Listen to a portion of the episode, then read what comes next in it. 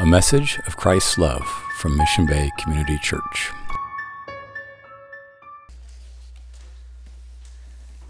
Our scripture this night is Psalm 23. We'll have it up here, but perhaps you can recite it along with me. The Lord is my shepherd, I shall not want. He makes me lie down in green pastures. He leads me beside still waters. He restores my soul. He leads me in right paths for his name's sake. Even though I walk through the darkest valley, I fear no evil, for you are with me. Your rod and your staff, they comfort me. You prepare a table before me in the presence of my enemies. You anoint my head with oil, my cup overflows. Surely goodness and mercy shall follow me all the days of my life, and I shall dwell in the house of the Lord my whole life long. Please pray with me.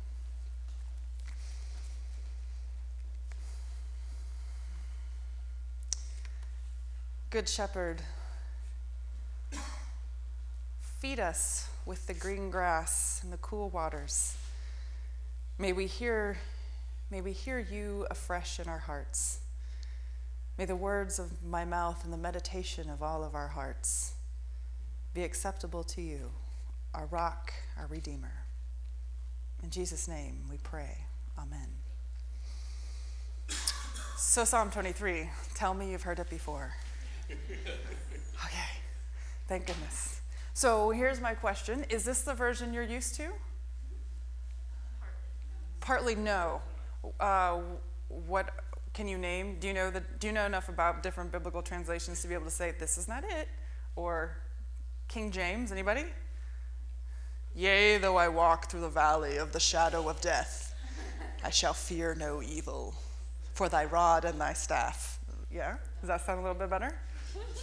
Yes.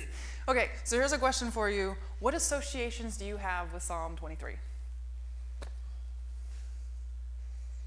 Sunday school poster, you know, like when you're a kid, it's like on the wall of every Sunday school. It's on the wall of the Sunday school room? Yeah, with the sheep and like the tree and the stream and like it's a beautiful picture.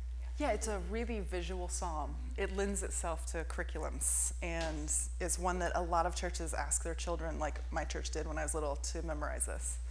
Uh, what other associations do we have? Yeah, Joe? engraved on Sue's ring, you Beautiful. Did you happen to use that, the psalm, in your wedding? We did. That one in Psalm thirty-two. Was there, s- c- can you just speak a moment to this? You're the first people I've physically come in contact with who said wedding. I've only heard about this. This is Oh, that was a long time ago. No, no, no. That's awesome. But it was, but it was something that you chose together, and you're still here. Yes. That's a good sign. Awesome. So it was for a day of celebration and a commitment. And a favorite song, A favorite song. because it, um, the words and the, the life of it, uh, brought me through many dark valleys. And we In give particular. and we give thanks. Uh, other other associations with the psalm. I was going to go the other way. Little cards at funerals. Little cards at funerals. yeah. Hey.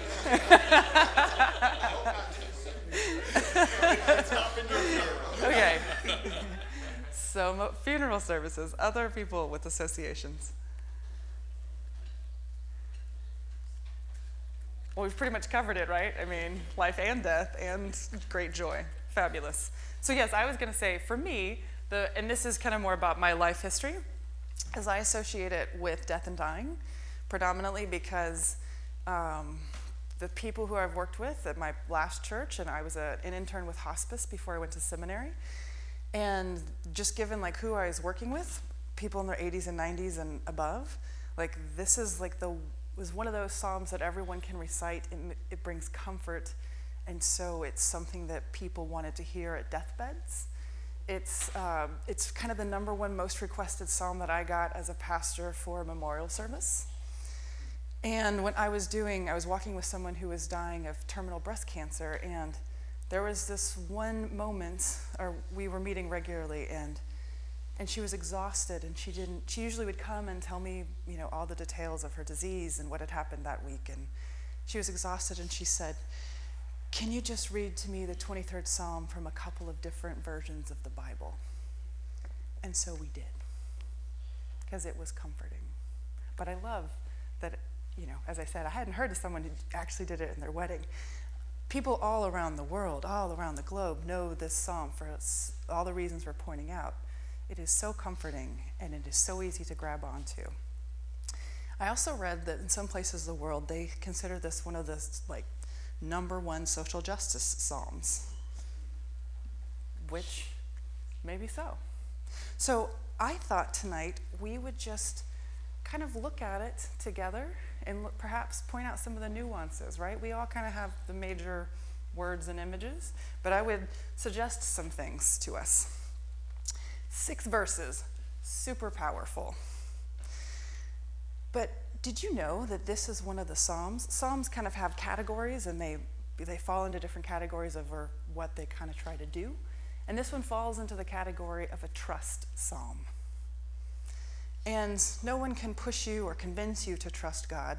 You have to decide that that's what you're going to do. And I'm just going to assume that we're working towards that on somewhere in that path. And that's what this psalm is about. It's not, that's the whole point of this psalm. And when you look at it in the Hebrew, the middle of the direct center of this particular psalm, there are 26 Hebrew words ahead of it and 26 Hebrew words behind it. The center is, For you, for God, are with me. That's the main claim of our psalm. The main claim is not, well, it's a pretty big claim. I'm just going to leave it there. Pretty big claim. You are with me. And I'm going to trust you in that relationship. So let's look at the first line. Does anybody have it? Lord is my shepherd, I shall not want. The Lord is my shepherd. Here's where it gets a little political. It's not the presidents, it's not a political leader, it's not my dad, it's not consumption, it's not money, it's not me. The Lord is my shepherd, which makes me a sheep and pretty dependent, right? The second line God leads me beside still waters, right? Can I keep going? I like that uh, gender, that. What is it you like about the gender neutral? I, I'm not sure that I see masculine parental form as necessarily being always the loving, nurturing kind of person. Representation. Fair enough. Um, both genders can be loving and nurturing. Both genders can be jerks. All genders can be jerks or loving, right? We're actually come. I want to get to that, so thank you. Put a pin. Uh, God makes me to lie down in green pastures, leads me beside still waters, restores my soul. God leads me in right paths for his name's sake. God leads to all of these serene places, right? Now, what does it mean that it's not God leads me to the desert or just to a pasture with some green on it? And what does it mean to be in the middle of a hellacious week and, and wonder where that green pasture is, right? But this is a psalm of trust that God is leading us towards those things.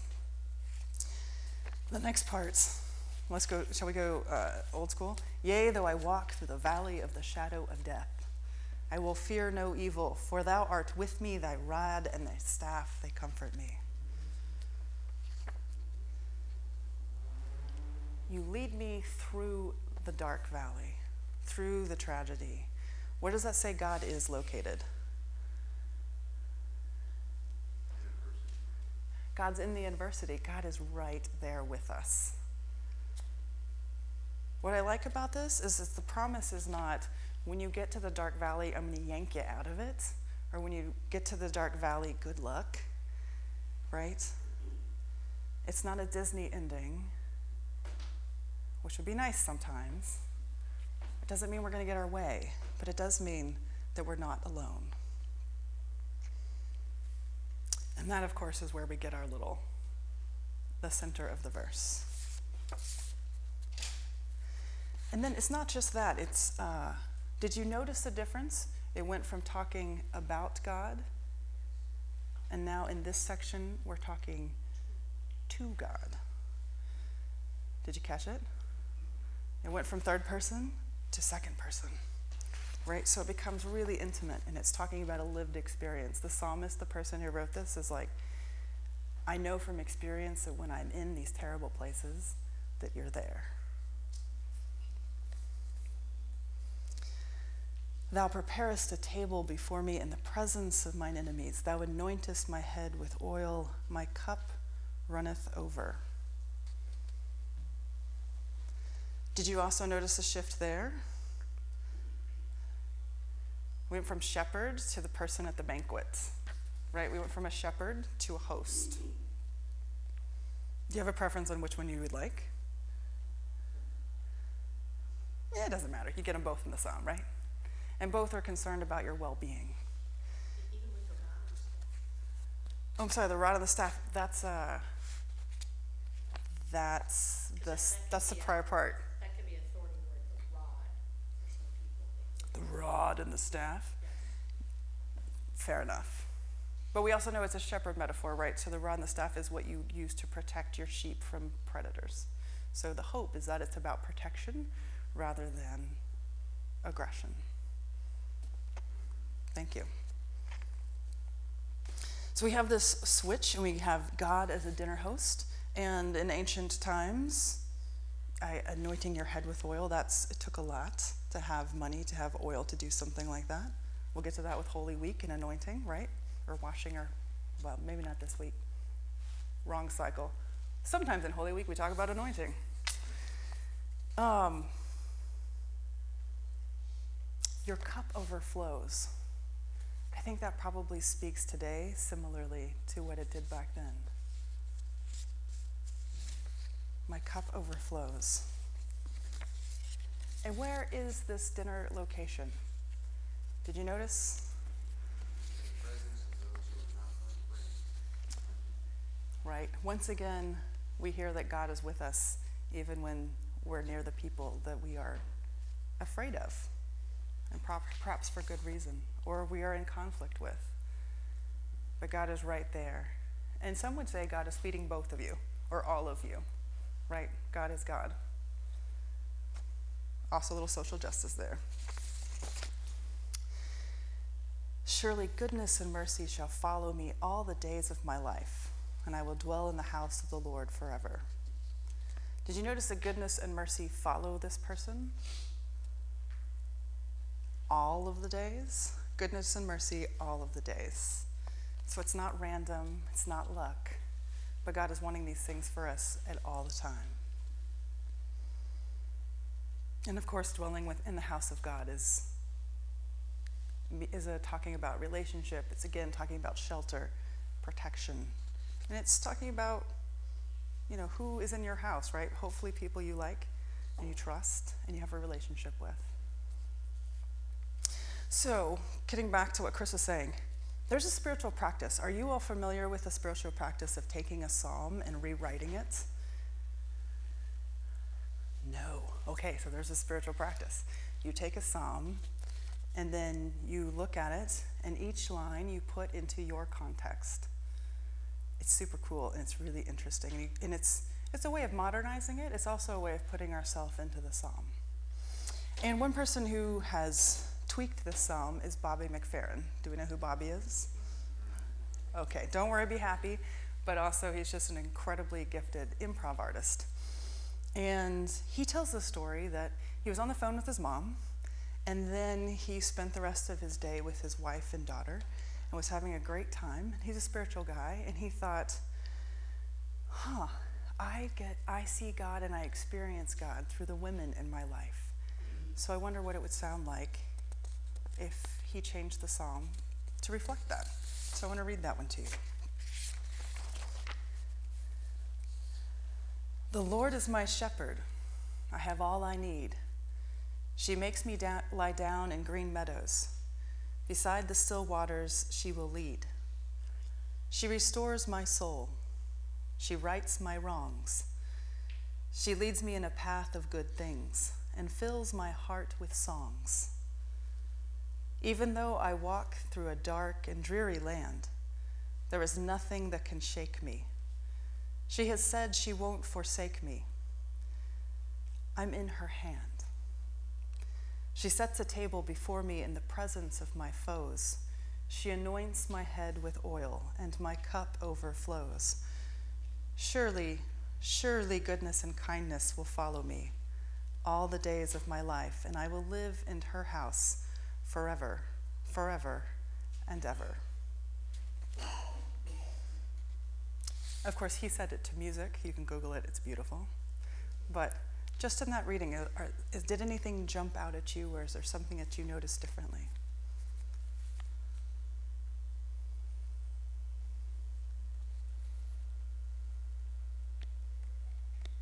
Did the meaning change for you at all in that reading?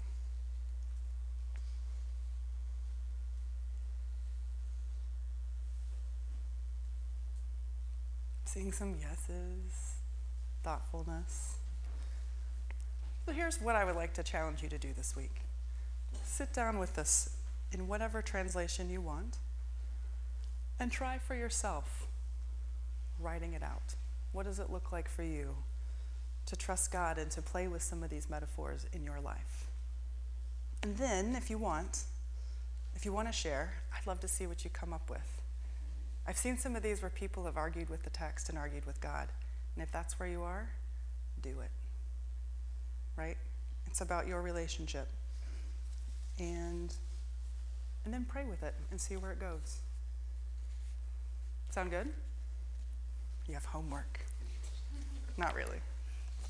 But it's, it's a way of practicing our prayers. It also could be a Lenten devotional. So have fun with it and let me know if you want help, you want to talk about it, or if you just want to share. I'd be happy to take a look. All right, uh, please pray with me.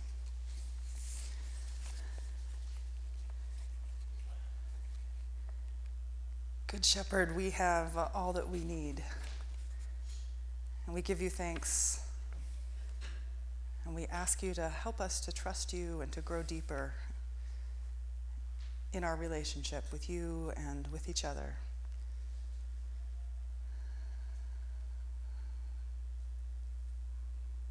Walk with us. Continue walking with us. And we give you thanks. Amen. For more information about our church and opportunity to give to our ministry, visit our website, missionbaycc.org.